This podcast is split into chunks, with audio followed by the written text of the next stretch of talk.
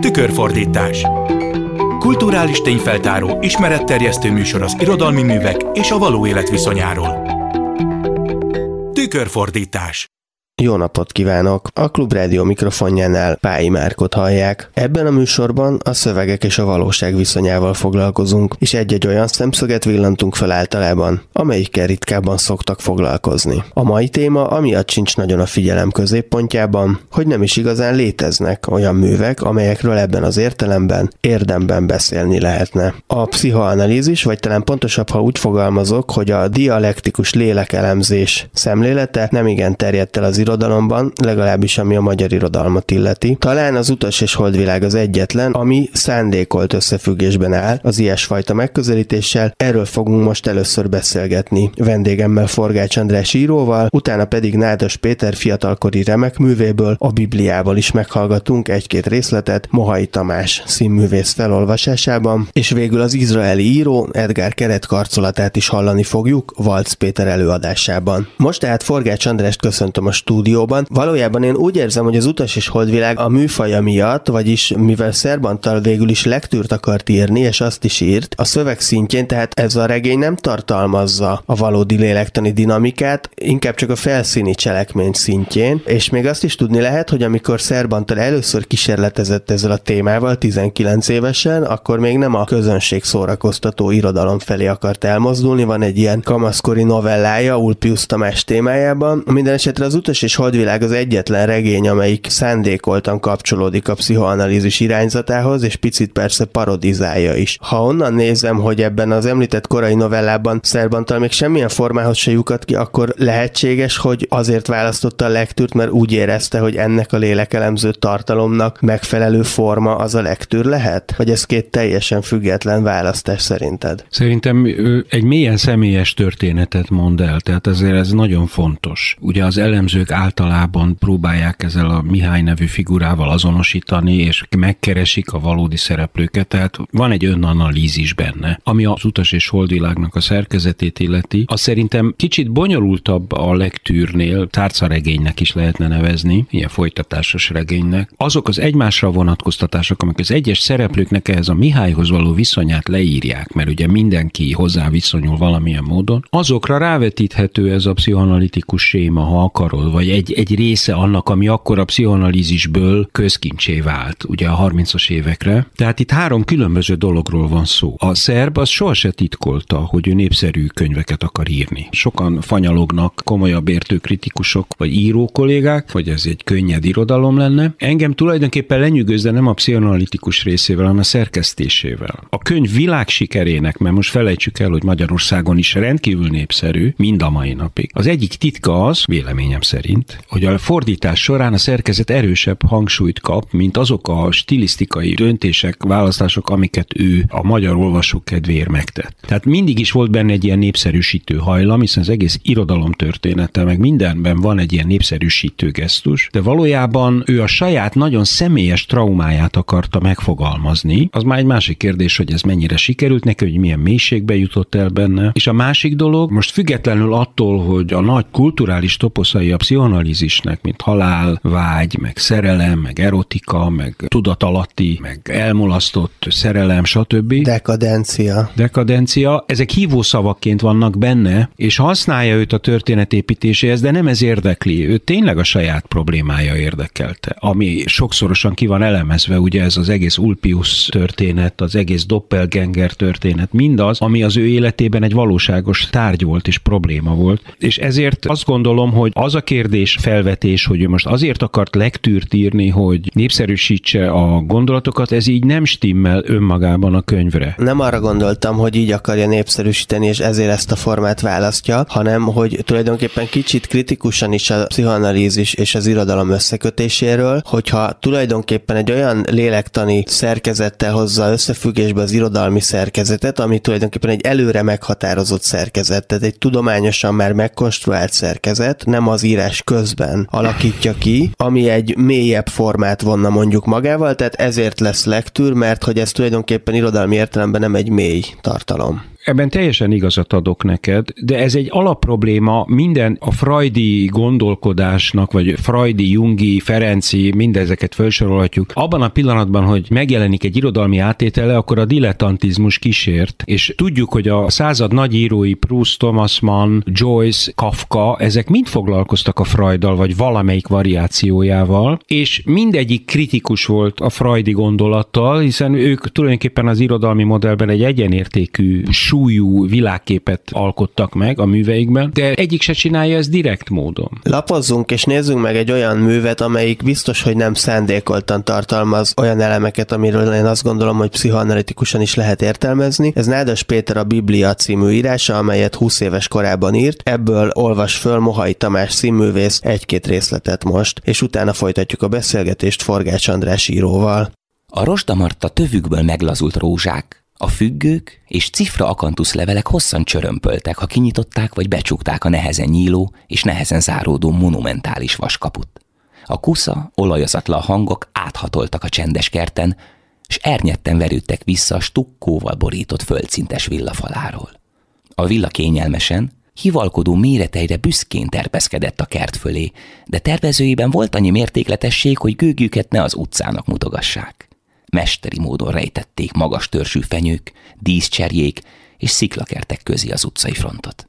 Az előreugró terasz és a bonyolult rácsai közé szorított télikert viszont nyíltan tekintett a város ködben párolgó körvonalaira.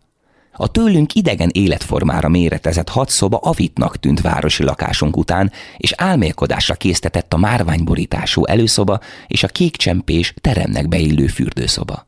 Bútoraink elvesztek az óriási falak között, Fűteni nem lehetett a hat szobát, így a csodálkozással vegyes örömből lassanként csak bosszúság maradt. Nagy volt a kert.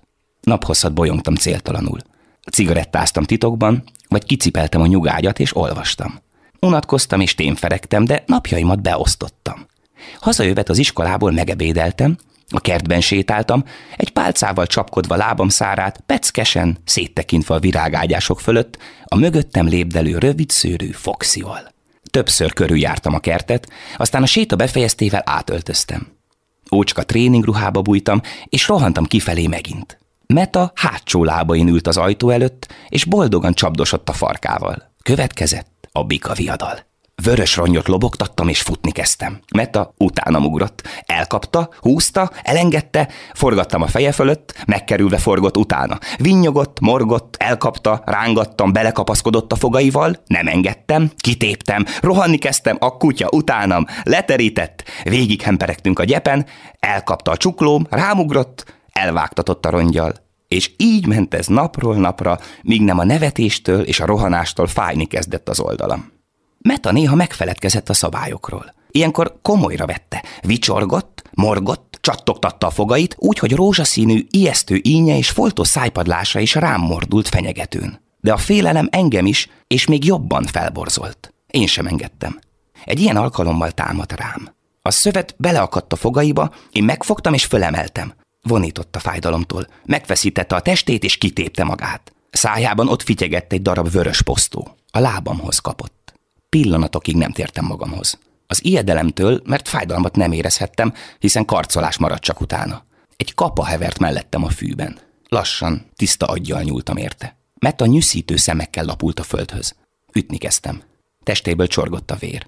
Az első ütéseknél még fölvonított, aztán szeme becsukódott, és csendben tűrte, hogy bőre, húsa felszakadjon az éles kapa alatt. Az undor hagyatta velem abba. Ha nem undorodom, nem tudom mennyire telt volna belőlem bosszúból és erőből. Ott hagytam. Napokig nem találtuk. Apám akadt rá szomba délután a szénak az alajjában. Előhúzta és bevitte az előszobába.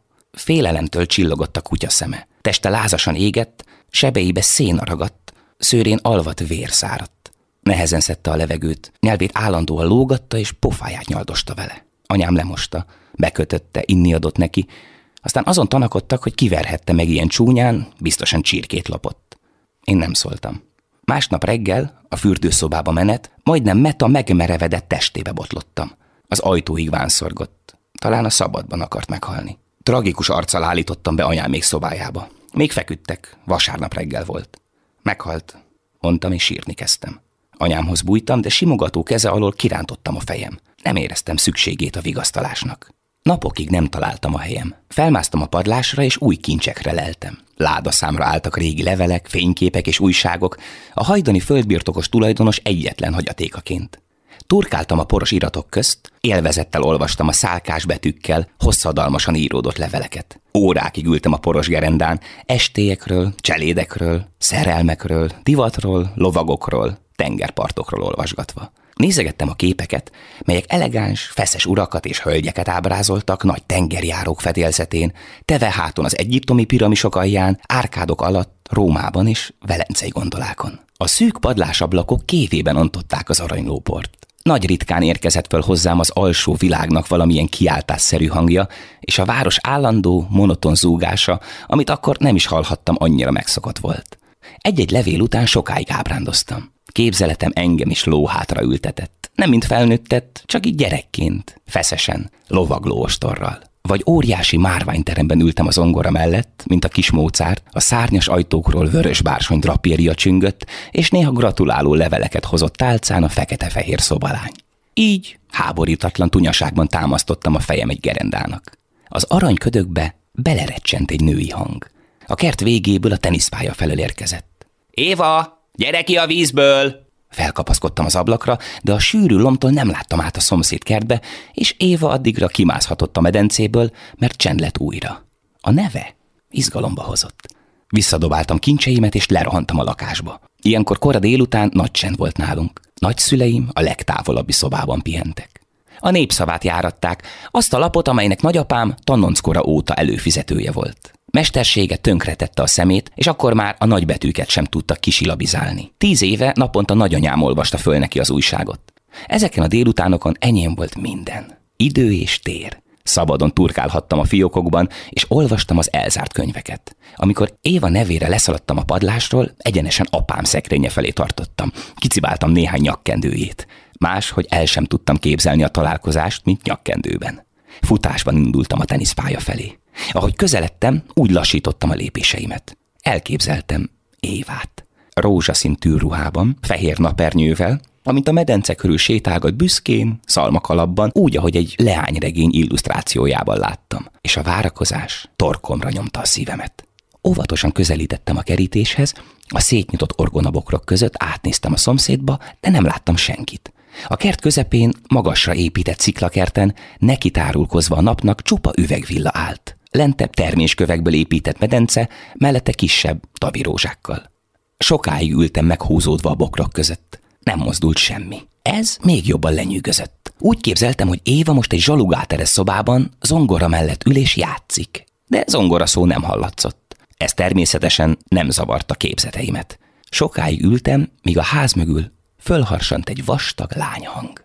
Libuci, libuci, libuci, hallottam, és feltűnt a lány is, kezében egy marék kukoricával, mögötte meg az éhes, tipegő libák. Egyre közelebb jött a kerítéshez. Incselkedett az állatokkal, néha elszórt egy-egy szemet, mire a libák ráhussantak, aztán folytatták tipegésüket a lány után. A lány, arra nem is gondoltam, hogy Éva lehet, kinőtt szövet szoknyája alig takarta vékony lábait. Mezitláb volt. Végre nem messze rejtek helyemtől kiszórta tenyeréből a kukoricát. A félelem ekkora már elszállt belőlem, és átkiáltottam hozzá. Hé, Hátrafordult. Azt hittem meglepetést fogok okozni, de vékony arca inkább ellenséges volt. Mit akarsz? kérdezte. Semmit. Akkor mit nézel? Miért nem szabad? Hülye, mondta és visszafordult a libákhoz. Megszeppentem, de nem mozdultam. Úgy tett, mintha az állatokat figyelné, de szeme sarkából felém lesett, aztán felcsattant. Még mindig itt vagy? Itt feleltem félénken, mert elindult a ház irányába, és vállán átdobta csak felém. Akkor én megyek? Akaratlanul kiáltásszerűen tört ki belőlem. Nem menj még! Megállt, és visszafordult. Jó, mondta. Neki bátorodtam. Gyere ide közelebb. Minek? Beszéljünk. Nem válaszolt. Elindult felém. Még mindig a kerítés tövében gugoltam. Ülj le. Leült. Szoknyáját leszorította lábaival, és nézett. Ettől a mozdulattól megint zavarba lettem. Tekintetem a szeme, és összeprésel térdei közt ugrándozott. Sötétbarna nyugodt szeme volt. Legyünk barátok, nyögtem. Hülye, válaszolta megint. Én lány vagyok, nem lehetek a barátod. Megrendített a válasza.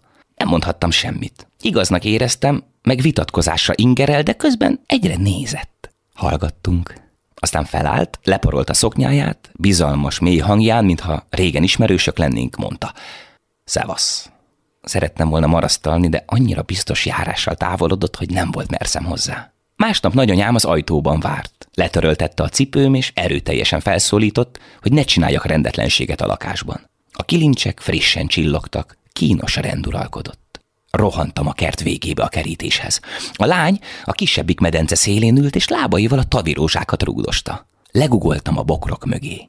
Lábujjait szétterpesztette, és mint egy csípő ollóval az egyik virág szárát beszorította, rántott egyet rajta, és a virág feje messzire röpült a háta mögé. Ezt a műveletet addig ismételte, amíg lába hatóköréből eltűntek a virágok. Gondolkodtam, hogyan kezdjem, aztán átszóltam neki. Adj egyet! Felém se fordult, mintha nem hallotta volna, de lábát kihúzta a vízből. Láttam, hogy most megleptem, kihasználva az alkalmat, még erélyesebben kiáltottam felé. Adj egyet! Rám kapta tekintetét, és úgy tett, mintha csak most venne észre. Ja, te vagy az, mondta. Szevasz!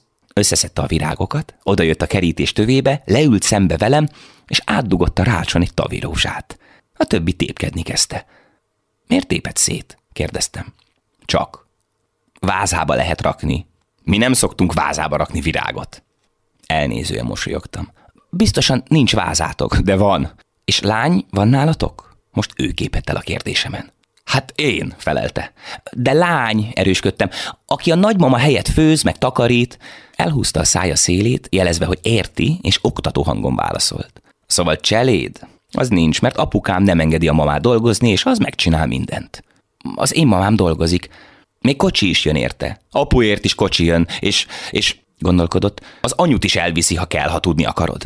De az én papám a minisztériumban dolgozik, az enyém is. Akkor egyenlők, állapítottam meg, de a lány ebbe nem nyugodott bele. Az én apám nagyobb, mert a házunk is szebb. Ezt kénytelen voltam elismerni. Bár éppen úgy, mint az előző napon, ellenkezésre ingerelt. Te vagy az Éva? kérdeztem. Igen, felelte. Mutatkozzunk be, jó? Felágaskodtunk, és a kerítés fölött megfogtuk egymás kezét. Erős tenyere volt, és most láttam, hogy jóval magasabb nálam. Sokáig fogtam a kezét. Jól esett. Engedd el, vág ez a drót, mondta. Leültem, de Éva állva maradt. Akkor én megyek, mondta. Holnap gyere át, majd játszunk. Megörültem a hívásnak, és felugrottam. Hozok majd labdát, jó? kérdeztem. Nekem is van, de hozhatsz. Fönn a kertben becsapódott a kapu. Megyek, mondtam, és futás közben boldogan ordítottam hátrafelé. Szevasz! Itt várja a kerítésnél, kiáltotta utánam Éva. Előtérben a háttér. Klubrádió. Előtérben a háttér. Klubrádió. Már 40-nél tartott, én meg 10-nél sem, amikor javasoltam, hogy fejezzük be. Leheveredtünk a kerítés tövébe. Az avar vastag, ropogó takaróként terült alánk. Zihálva lélegeztünk, fejünket nekiszegtük a sárga fényű égboltnak. Éva erősen izzadt. Kényes voltam a szagokra, de az ő szaga nem taszított. Szuszokba szagláztam, hogy észrevegye, de nem fordult felém. Ránéztem oldalról. Lehúnyt a szemeit, sárgás, olajos bőrén apró gyöngyök ültek, orlikai pedig úgy tágultak, ahogy a levegőt szedte. Apró, előre ugró felső ajka elvált néha párjától, mint valami szelep kiengedte a levegőt és lezáródott megint. Figyeltem a sima homlokán leszaladó gyöngyök útját, ahogy közelítettek, belehullottak kagylóhéjszerű halántékába, és elvesztek barnás-vörös, vastag szálú haja között. Tisztának és könnyűnek éreztem magam. Sírtelen olyan érzésem támad, hogy fölé hajolok, és nyelvemmel állítom meg egy ilyen apró gyöngy szivárgó útját. De megszólalt. Mégiscsak én győztem. Persze, te neked az a hátrányod, hogy alacsonyabb is vagy nálam, én meg rugalmasabb is vagyok. A torna tanárnő mondta, hogy nagyon rugalmas vagyok. Miközben beszélt, nem nyitotta ki szemét. Szempillái nyugalmasan pihentek pórustalan bőrén. Hangja nyugodt volt. Mély és annyira meggyőző, hogy egyszer belén folytott minden tiltakozást. Valami olyasmire gondolhattam, hogy milyen erős és nyugodt, és milyen biztonsággal uralkodik felettem, és közelebb húzottam hozzá. Lehúnytam én is a szemem, és élveztem bőre nyírkos melegét. Megmozdult. Teste alatt megzizent a poros avar, megijedtem, hogy elhúzódik, de közelebb férkőzött hozzám. Nem mertem mozdulni. Jó így, mondtam olyan halkan, hogy inkább csak a belső ércékszervei hallhatták, de láttam, hogy érti, mert ajka szétnyílt, és gyönyörűen elmosolyodott. Átfordultam, egyik kezemmel óvatosan átkaroltam, és húztam magam felé. Teste engedelmesen fordult. Kinyitotta szemét. Jó, nem? Suttogtam az arcába. Gyönyörűen mosolygott tovább, és bólintott, hogy jó. Nagyon szeretlek, mondtam. Én is felelte, de amint kimondta ezt, mintha egy pillanatra újból felvillant volna a nagy messzeségbe tűnt Éva kemény arcéle. Magamhoz rántottam. A számat rátettem az ajkára, de nem éreztem semmit. Elhúztam a szám, aztán rátettem megint. Közben mozgattam a fejem úgy, mint anyámék néha félhomályos előszobában, de most sem éreztem semmit. Éva, mintha kinyitotta volna közben a száját, de még jobban, erőszakosabban rászorítottam magam. Fölugrott. Ilyetten nézett rám. Azt hittem földult lesz, de csak a régi Éva arca volt. Száját megvetően elhúzta, úgy nézett le rám. Még csókolózni sem tudsz. Német ladon mindenki tud, mondta, fölvette a labdát, és kiszaladt vele az útra. Ott pattogtatta. Nem tudtam, miért nem tudok én csókolózni. Arra gondoltam, hogy meg kéne tanulni, és az egyetlen, aki megtaníthatna, az Éva, de rápillantva egykedvű arcára, ahogy a labdát verte a kavics a sétaúton, ettől elment a kedvem. Feküdtem tovább megdöbbenve, egyedül, úgy, ahogy ott hagyott, kiugorva a karjaim közül. Mohai Tamás olvasta föl Nádas Péter a Biblia című írásának részleteit. Még mindjárt hallunk belőle egy következő jellegzetes részt, most előtte Forgács András íróval folytatjuk a beszélgetést itt a tükörfordítás mai adásában, a Klubrádion. Ennek a szövegnek a cselekményébe lehet, hogy csak én látom bele, de én látok benne egy ilyen dialektikus lélektani ívet, a kutyagyilkosságtól kezdve a múltba való visszavonuláson át, a szomszéd lányjal való kapcsolódásig, ugye ideig terjedt az a részlet, amit most hallottunk. Nagyon kínál találkozó értelmezésnek tűnik, legalábbis nekem, hogy ezt egy freudi ödipális mintába helyezzem, és az a legfontosabb tanulság ebben számomra, hogy az apagyilkosság, vagy hát ebben az esetben a kutyagyilkosság önmagában még egyáltalán nem teszi eredményesen meghódíthatóvá a vágytárgyát, viszont a visszavonulás, a múlttal való eltöltekezés már közelebb visz ahhoz, ugye ami megelőzi a lányjal való sikeres kapcsolódást, hogy régi levelező lapokat olvasgat, visszavonul magába. Hm. Kafka nyelvén azt is mondhatnám, hogy ez jut juttat be a törvény kapujába, és nem az őr eltávolítása. Nagyon talányosan fejeződött be ez a gondolat. Egész különleges írásnak tartom, elsősorban azért, mert egy 20 éves ember írta. Teljes fegyverzetben lép elénk. Hozzá kell tenni azért, hogy ezt a fegyverzetet ő eldobta. Bár annyira érvényesnek tartja az írását, hogy a mostani válogatásokban is rendre szerepel. Egy nagyon korai érett embernek a műve, zsenit is mondhatunk, ha akarnánk. Mindenki észre is vette ezt, hogy ez egy nagyon jól megírt mű, amiben azért a konstrukció nagyon érződik. Függetlenül attól, hogy a kutya agyonverésének a teljesen action gratuit volt, tehát nincs semmi indoka annak, hogy ezt a kutyát miért bántalmazza a főhős vagy a narrátor. De szerintem pont ettől érthető. Jó, én csak azt akarom mondani, mert egyébként te hívtad fel, és ezt itt bátran beismerem az összes hallgató előtt a figyelmemet arra, hogy ott van ez a beékelés, a kutya agyonverésének a képe beugrik, amikor leselkedik a lányra. Amit majd a következő részletbe fogunk hallani. Ez egy rendkívül érdekes dolog, de olvasás közben is, és így rágondolva is, ez tulajdonképpen sokkal inkább konstrukció. Az a szerencse, hogy a nádas később megcsinálja azt, amit most tegyük így egy ilyen pszichoanalitikus gondolkodásnak lehet nevezni, leírja ezt sok helyütt, hogy elkövette a bűnt, az önanalízist, ugye, amit mindenki tilt, és az egy fantasztikus eredményre vezetett, mert a művei nem jöhettek volna létre, és most még az utolsó könyvében is, a rémregényben, de ugye a párhuzamos történetekben aztán abszolút a pszichoanalízis, mint önmagában egy olyan gondolati entitása a 20. századnak, ami ugye szemben áll mindazzal, ami a másik oldalon van, mondjuk így a sötét oldalon, és egy gondolati keretet ad, egy kapaszkodót ad. Szerintem, amikor a Bibliát írta, akkor ez még nem volt ennyire tudatos benne, mert ebben a történetben, ahol ugye van egy viszony egy szomszédos kertben lakó lányjal, van egy viszony azzal a lányjal, akit fölvesznek cselédnek, tehát a másik nemmel van egy viszonya az elbeszélőnek, aki akiben egyszerre van egy naivitás és egy végtelen vagy romlottság, vagy öregség, vagy nem tudom én mi, tehát a történeten kívüliség. Hát gonoszság, és azért ez egy kicsit didaktikusnak is tűnik, persze ez is nagyon jól van megvalósítva, de mondjuk ugye az, hogy eleve egy teljesen ártatlan állatot öl meg az elején, ez azért utal rá, hogy az 50-es években kommunista kádergyerek az a szereplő, aki ezt megvalósítja, tehát hogy olyan mintát kapnak ezek a gyerekek a környezetüktől, amiben a kiszolgáltatott elleni fellépés az igazából megengedett, tehát végülis a szüleik is ezt reprezentálják, meg akkor is egy gyerek számára ez azért nagyobb rész tudattalanul szivárog át.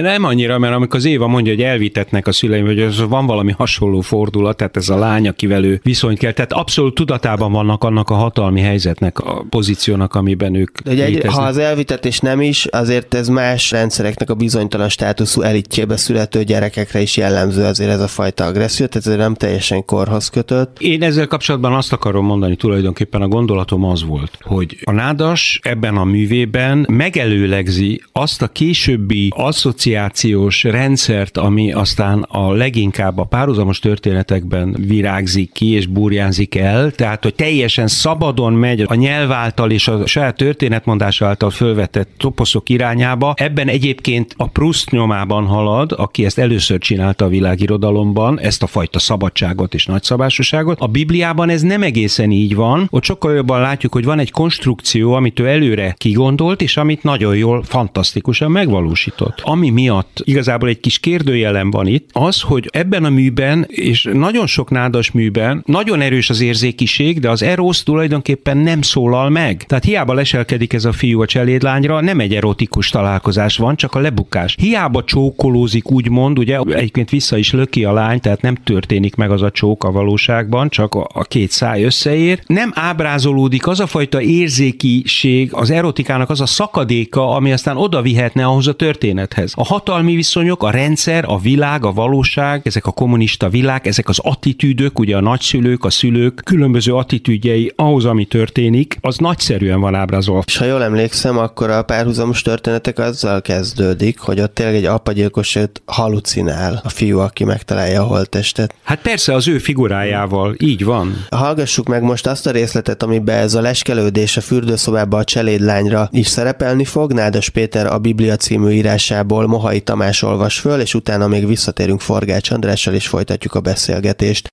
Pisamában mezit láb, lábújhegyen közelítettem felé. Közvetlen mögötte megálltam.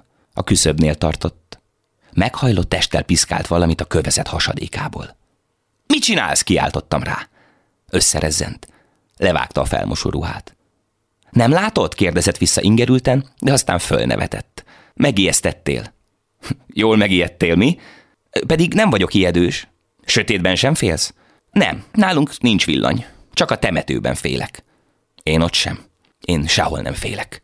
Te fiú vagy, neked nem is kell, mondta, és kiöblítette a rongyot a vödörben, kiöntötte a vizet, és a vödröt a mosogató alá taszította. Na, kész, egyenesedett föl. Miért nem alszol még? Nem tudtam aludni, mert ne haragudj, hogy, hogy, beléd rúgtam. Igazán nem akartam. Ártatlanul lesütöttem a szempilláimat, és magamban örültem, hogy ezt ilyen nyugodtan tudom mondani. Aztán fölnéztem. Á, nem is fáj, csak az ijegységtől sikítottam. Engedjek neked vizet a kádba? kérdeztem utána. Majd csak mosdok. Mi mindig fürdünk. Engedek vizet. Bementem a fürdőszobába. Bebújtam a papucsomba, Szidike jött utánam. Látod, így kell begyújtani, mutattam a gázbojlert, megengeded a vizet, kinyitod a gázt, aztán ha elég, akkor eloltod a gázt és elzárod a vizet. Párszor elpróbáltattam vele. Amikor a gáz föllobbant, mindig összerezzent.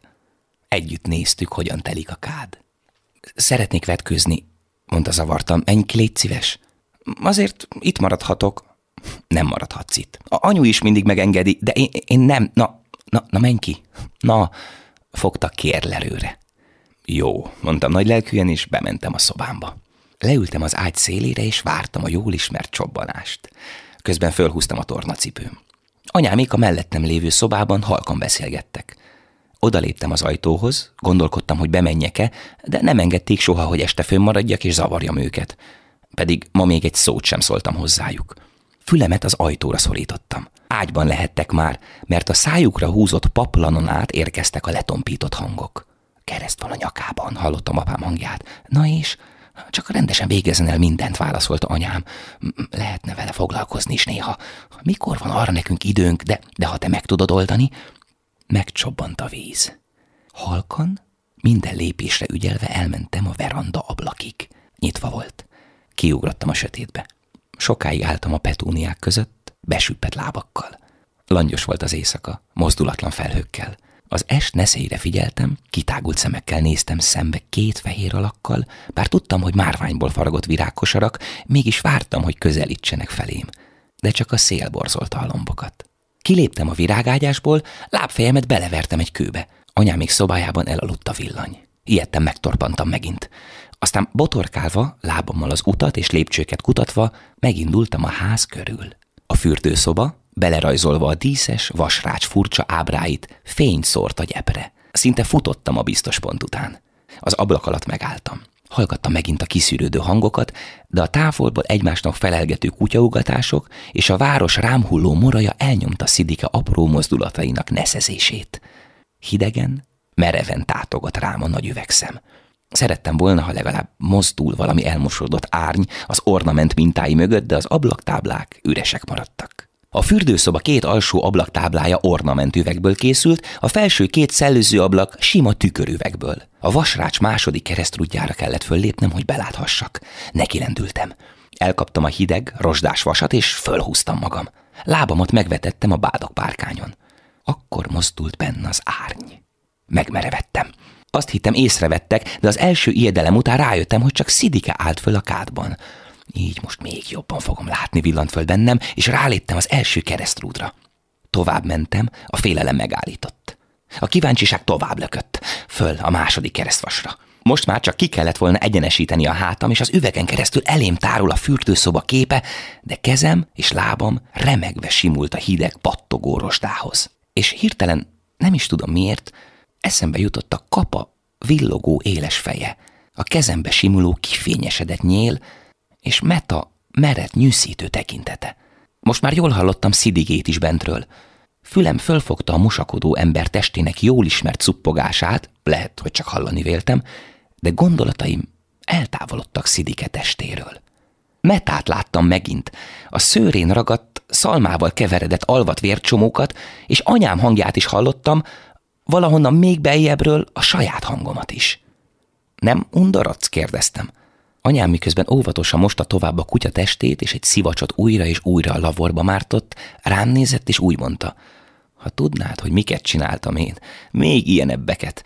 A romok alól kiszedett, fagyott hullákat cipeltem szánkóval. Megint hallottam kétkedő hangomat. Mikor? Aztán anyám oktató, derűs büszkeséggel visszatekintő válaszát. Amikor fölszabadítottak.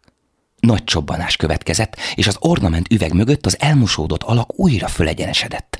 Hallottam, hogy kilép a kádból, majd legörnyed újra, és a víz bugyborékolva törtetett a lefolyóban. Ez a hang az ijegység erejével, hogy elszalasztok valamit, dobott tovább a rácson. Hátam kiegyenesedett, és fejem belekerült a szellőző ablak keretébe. Izzadtam. Szidike a kád előtt, a farácson állt. Hátra nyúlt a törölközőért, furcsán csomóvá szorította, és a nyakát törölte először. Közben mosolygott. Cofjait koszorúba fonta a feje tetején, és teste minden frissességével, tompa fényével, halk színeivel elém tárulkozott. Aztán kibontotta a frottírt, és a hátát dörzsölte. Hátra vetette a fejét, úgy, hogy tekintete egyenesen az enyémbe szúródott. Pillanatokig, amíg az ijedelem falát áttörte a felismerés, mindketten mozdulatlanná dermedtünk. Előbb furcsa, artikulálatlan hangot hallatott, szája elé kapta kezét, és a kiszolgáltatottság félelmével nézett tovább. Szorítottam a vasat, testem a rács közé feszült. Aztán Szidike apróra zsugorodva takarta önmagával testét, és tompa hangon inkább belülről kiáltott felém. Kezével integetett, hogy menjek, mert nem bírja tovább, sikítani fog, meg ilyetten kapkodott is, hogy takarja melleit. Szédülten ugrottam, vagy estem le az ablakról. Elvágottam a füvön. Úgy éreztem, hogy eltört mindenem, és a félelem, hogy szüleimnek elmondhatja, addig soha nem érzékelt erővel szorongatta a nyakamtól az ágyékomig minden szervemet.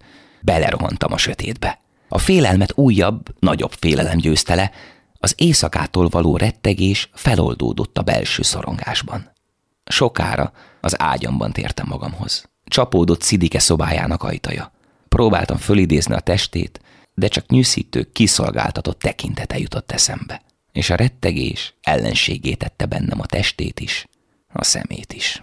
Forgács Andrással folytatjuk a beszélgetést a tükörfordítás mai adásában, a mikrofonnál továbbra is Pályi Márkot hallják, az előbb pedig Nádas Péter a Biblia című művének részletét olvasta föl Mohai Tamás. Ebben a részletben számomra az volt az érdekes, amit már korábban említettél, hogy amikor a fiú meglesi a cselédlányt, akkor ugyanaz a kiszolgáltatottság jelenik meg előtte, mint amikor a kutyát megölte, és én most erre se az 50-es évek politikai viszonyaiban keresném a választ, hanem a női test látványához való viszonyban, vagyis amikor meglát egy mesztelen nőtelen lánytestet, akkor ugyanúgy az erőszaknak az összefüggései idéződnek föl benne. Ugye a cselédrányra is azt írja, amit a kutyáról lehet mondani, hogy a nyűszítő kiszolgáltatottságát látta. Tehát tulajdonképpen itt a testtel kapcsolatos viszonyban még az erőszak szintje jelenik meg, és még nem egy integrált viszony a testhez. Ez egy nagyon finom megfigyelés. Még egy nagyon fontos dolog van, nem tudjuk hány éves ez a fiú. Betehetjük a 12 és a 15 közé, mondjuk 13 év körüli, ugye, ami egy fontos pillanat az ember életének, de nem tudjuk, tehát a туда tudattartalmai azok a legprimérev, prekamasz tudattartalmaktól mennek a nagyon érett, bölcs, gondolkodó tudattartalmáig. Ilyen értelemben idézőjelben mondom hiteltelen, amikor az Évát, ugye ezt az erotikus kalandot ábrázolja, vagy megpillantja ezt a mesztelen testet a fürdőszobában, nem történik meg az íráson belül. Az a narrátor nem tart ott erotikus tudásban, mint egyéb tudásokban, és a hihetetlen idioszinkratikus érzékenységében.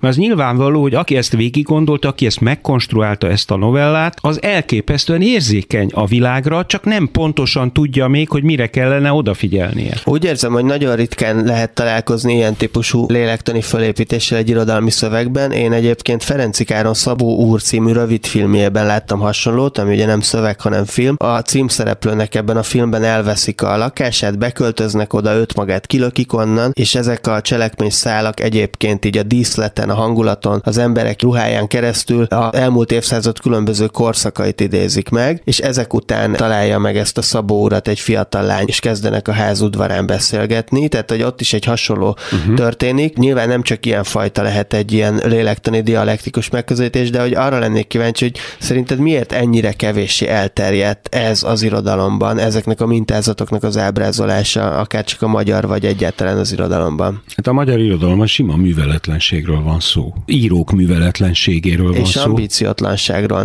nem? Nem, mert a Freudról úgy gondolkoznak, mint egy szakácskönyvről. Tehát igazából az, hogy elolvasták volna három-négy Freud művet, és tudomásul vették volna, nem, hanem azon a szinten van tudatosítva, hogy az álmok, meg a tudattalan, meg a viccek szintjén is valójában ezt nem vitték végig. Talán Nádas az első olyan magyar író szerintem, aki ezt nem csak, hogy végigvitte, hanem a műveiben konzekvensen, és ezáltal beviszi a Nádas ezt a szempontot. De ez egy írói konstrukció révén történik meg, és akár akárki nem tudja megtenni, mert csak paródia lesz belőle, hogy te szavadat kölcsönözem, és egyszerűen ez sajnos nem csak ebben a témában, de utal arra, hogy még a magyarországi elit kultúra teremtők körében igazán nem történt meg ennek a dolognak a mély feldolgozása, és ma már lehet, hogy késő, mert most sorra szüntetik meg azokat a tanszékeket nagy amerikai egyetemen, ahol a freudizmussal foglalkoztak, és beolvasztják másba, mondván, hogy ez most már egy lejárt lemez. Tehát ez egy elmulasztott lehetőség. Vagy legalábbis integrálódik kapcsolódik más megközelítésekbe. Hallgassunk meg még egy szöveget, Edgar Keret izraeli írónak az Én emberem című novelláját, Valc Péter fogja előadni, és utána Forgács Andrással még egy beszélgetésre visszatérünk a tükörfordítás mai adásában. Amikor Ruth kijelentette, hogy szakítani akar,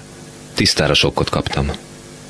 Alig, hogy megérkeztünk a taxival a ház elé, kiszállt a járda felüli oldalon is közölte, nem akarja, hogy fölmenjek hozzá, nem is nagyon akar erről beszélni, az pedig pláne nem szeretné, ha még egyszer az életbe hozzászólnék, akár csak egy bújékot vagy egy boldog szülinapot se. Ezután pedig akkora erővel vágta be a taxi ajtaját, hogy a sofőr utána káromkodott. Totál dermedten ott maradtam a hátsó ülésen.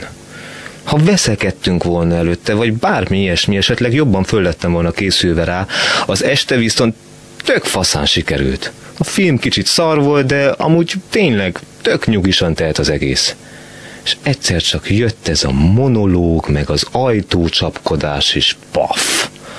Az egész együtt töltött elmúlt fél évünk útba zuhant. Na, mi legyen? kérdezte a sofőr a visszapillantó tükörben. Hazavigyem? Van egyáltalán magának otthona? Hogy elvigyem a szüleihez, a barátaihoz, nyilvános házra, az Alempire? Maga a főnök, maga a király. Fogalmam se volt, mihez kezdjek. Csak azt tudtam, hogy ez így nem fair. Miután hillával szakítottam, megfogadtam, hogy senkit nem engedek annyira közel magamhoz, hogy ilyen sebet üthessen rajtam. És akkor feltűnt rút, és minden olyan szuper volt. Egyszerűen nem érdemeltem ezt meg. Igaz is, dünnyögte a sofőr, amíg leállította a motort és hátradőlt az ülésen. Minek menni bárhová, ha itt is olyan kellemes? Ami engem illet a számláló ketyek. Ebben a pillanatban egy címet közöltek az adóvevőn. Zsidó hadosztály útja 9. Ki van a közelben? Ez a cím. Ismerős volt valahonnan. Olyan mélyen bésülött az emlékezetembe, mintha kalapáccsal verték volna be oda.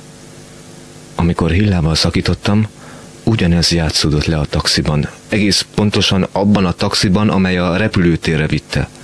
Közölte, hogy itt a vége, és azóta valóban nem is hallottam felőle, akkor is alig bírtam megszólalni, ott álltam tiszta hülyén az Amsterdam sugárút közepén. De ez a cím, akkor is ugyan ezt a címet hallottam, mielőtt a taxi tovább indult. Zsidó hadosztály útja 9. Persze lehet, hogy csak véletlen, de szóltam a sofőrnek, hogy vegye az irányt. Tudnom kellett, mi van ott.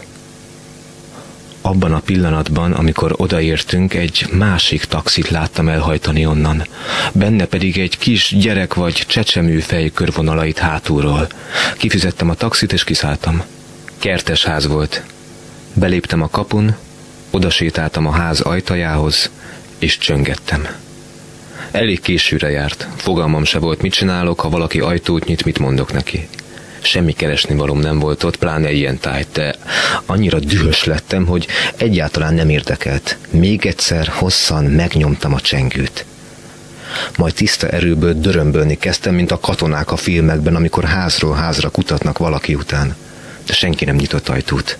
A rúttal és hillával kapcsolatos gondolataim elkezdtek összemosódni, többi szakításom emlékképeivel, és az egész egyetlen tömör masszává sűrűsödött. Valami nagyon nem hagyott nyugodni ebben a házban, ahova képtelen voltam bejutni. Körbejártam, hát ha találok egy helyet, ahol beleshetek. Ablaka nem is volt, csak egyetlen hátsó ajtaja, üvegablakkal. Igyekeztem benézni, de semmi nem látszott oda bent. Hiába erőlködtem, a szemem nem volt képes hozzászokni a sötéthez. Úgy éreztem, minél tovább próbálkozom, annál feketébb az egész, szinte bedilisztem. Egyszer csak azon kaptam magam, hogy fölemelek egy követ, a pólómba bugyolálom, és betöröm az üveget.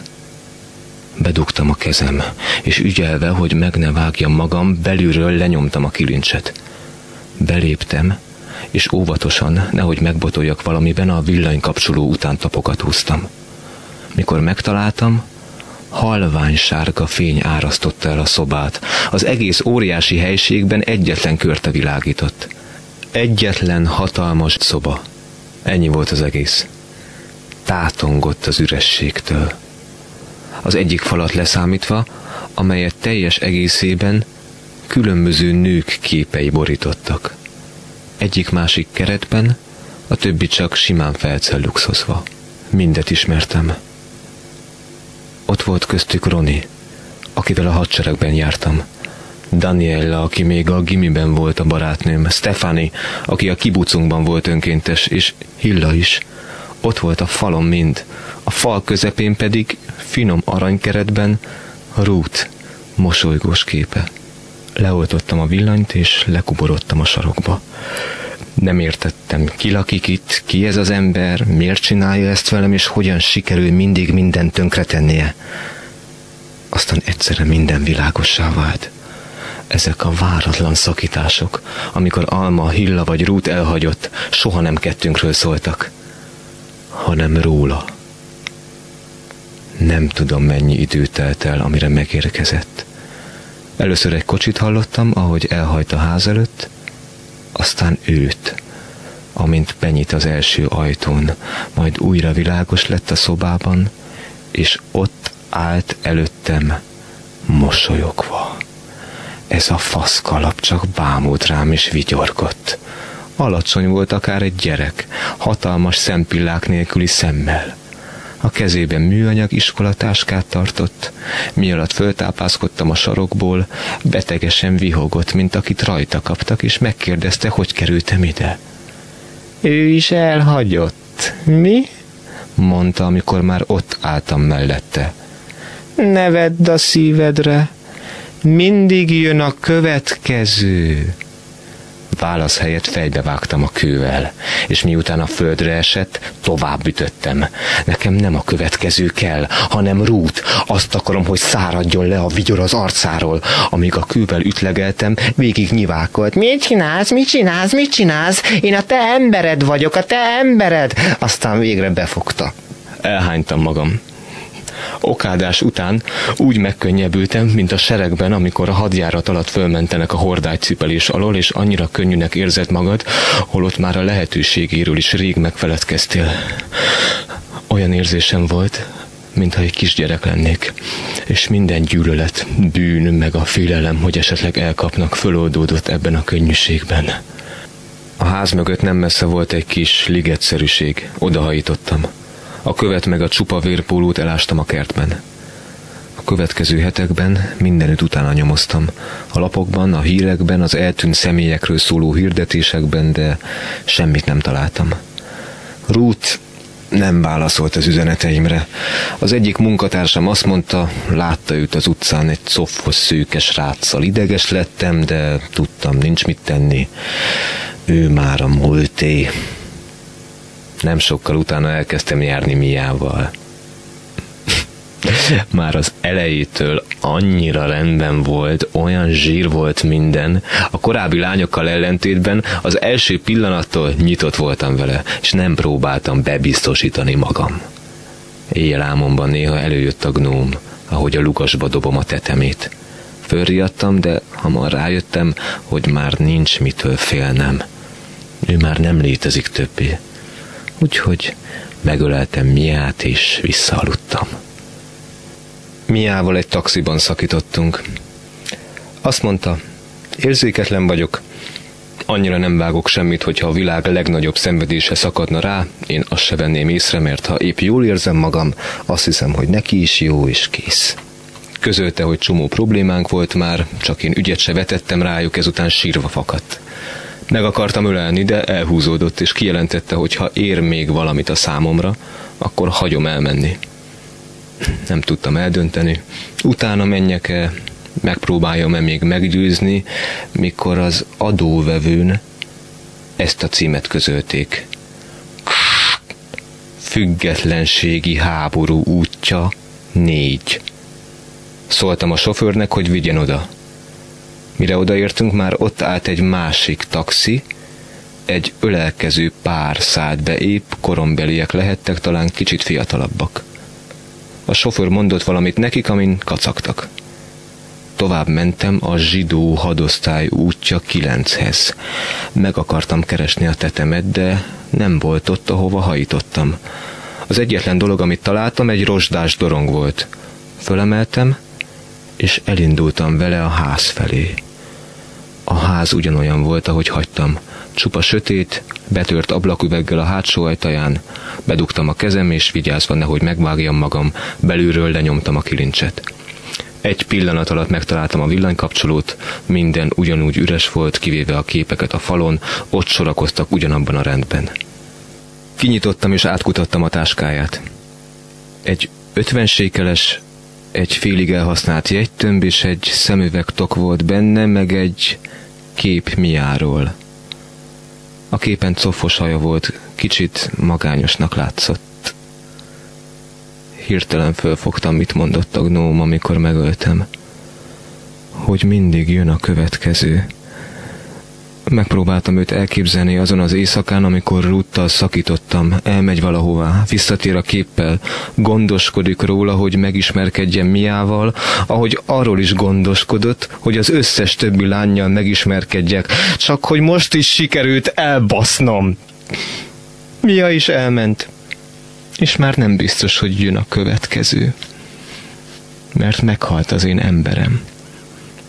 Én magam öltem meg őt. Valc Péter olvasta föl Edgar keret írását, a stúdióban még néhány percig Forgács Andrással beszélgetünk. Szerbantal és Nádas Péter után beszéljünk most kicsit Edgar keretről. Az ő írásában egyszerűbben jelenik meg ez a lélektani dialektika, amiről beszéltünk. A főszereplő tulajdonképpen ellenséget lát a saját énjének pont abban a részében, amelyikkel kapcsolódik más emberekhez. Ebből pedig keret egy egyszerre romantikus és ironikus mesét ír. Hogyha nagyon bele akarnánk menni, akkor olyanokat is észrevehetünk, hogy amikor az adóvevőn hallja ezeket a címeket, és amikor tulajdonképpen egy a személyes delíriuma elkezdődik, akkor mindig egy-egy a brit gyarmatkorszakkal kapcsolatos és a nemzeti emlékezet számára fontos eseményről elnevezett utcát emlegetnek, például zsidó hadosztály útja vagy függetlenségi háború útja, tehát még van egy ilyen referencia az egyén csalóka öntudata és a nemzeti emlékezethez való viszony között, de alapvetően ez egy individualista novella. Nem, ugye keretről tudni való, hogy azon kevés izraeli értelmiségi vagy művészek közé tartozik, akik szemben állnak ezzel a nacionalista, cionista állammetódussal, mondjuk így, miközben ő egy izraeli állampolgár és képviseli ezt az országot kulturálisan a világban nem is rosszul. Az ő novellája ugye egy szellemes ötletre épül igazából, nevezetesen, hogy az az elbeszélő, aki képtelen egy tartós kapcsolatra lépni, más nemű személlyel maradjunk ennyiben. Ezt nem tudjuk meg, hogy miért van. Ami a dologban nagyon vicces és nagyon frappánsan van megcsinálva, és ez a keretnek mindig is az erőssége volt, hogy nem szorul magyarázatra, amit csinál, mert annyira szellemes. Az az, hogy a viszonyok megszakításának és megszűnésének, ahol az elbeszélő nem érti, hogy miért történhetett meg, ennek a szinte mechanikus ismétlődése visszavezetődik kvázi véletlenek sorozatán át egy ilyen házba, ahol aztán szembesül egy furcsa lényel, akit ő úgymond meggyilkol, a végén pedig ott áll a történet folytatásában, ha ez már meg van gyilkolva, akkor már reménye sincs arra, hogy viszonyt kezdhet, mondja az elbeszélő. Ezt gondolja magáról, de nem tudjuk, hogy valójában ezen múlt-e, még ezt se tudjuk meg. Igen, de hogy ki ez a titokzatos szempilla nélküli furcsa kövér kis figura, aki... Hát saját magának az az énje, aki Jó. segíti az ő kapcsolódását. nem? Jó, ezt te mondod, de ugye miért ilyen torz és miért ilyen gnóm? Én csak azt akarom mondani, oké, okay, Milyen legyen? szép, Hát csinos, ha elfogadjuk kedves. a saját rondaságunkat, akkor tudunk szépen kapcsolódni. De a keret ha egy nem, nagyon ha jó képű. akkor Én csak azt akarom mondani, hogy azzal, hogy lokalizálja egy házba, valószínűleg Tel Avivban vagy Jeruzsálemben, ez nem derült ki a számomra, az összes történetnek a dokumentációját, és szembesül azzal az illetővel, aki őt ilyen értelemben belehajszolja újabb és újabb viszonyokba, amelyeknek semmilyen jövője nincsen. Tulajdonképpen nem vagyok benne teljesen biztos, hogy ez pszichoanalitikus magyarázat arra, hogy valaki miért nem tud kapcsolódni, vagy miért nem tud tartós hát kapcsolatot. az ismétlési kényszer Uh-huh. Például. például, te. ami megjelenik benne. Aha. Jó, rendben van. Nem értjük meg, hogy miért nem tudunk kapcsolódni, folyton ugyanazokat a hibákat követjük el. Csak a nevek és változnak. ami valójában segít bennünket, tehát legalább létrehozni, arra hisszük azt, hogy az, ami akadályoz. Ezt nem olyan nehéz összekeverni, hogyha nem eléggé ismerjük magunkat, vagy főleg, hogyha még valamilyen narcisztikus fajta sérülésünk van, és így szinte szándékosan torzítjuk az észleléseinket, akkor ez azért meg tud történni. Hát ez egy csodálatos elemzés volt, amit most elmondtál. Nekem nagyon tetszik. Mindazonáltal úgy érzem, hogy ha nagyon szigorú akarnék lenni ezzel, bár nagyon szellemesnek tartom az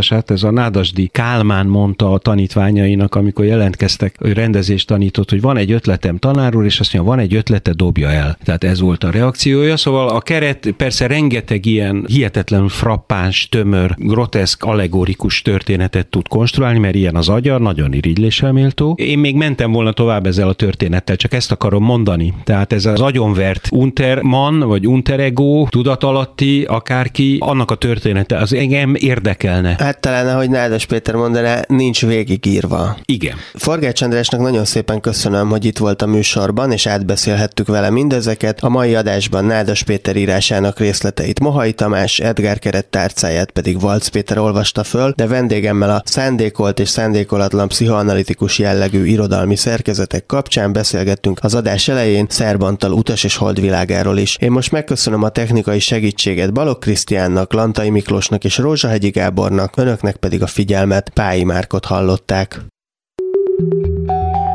Tükörfordítás Kulturális tényfeltáró, ismeretterjesztő műsorunkat hallották.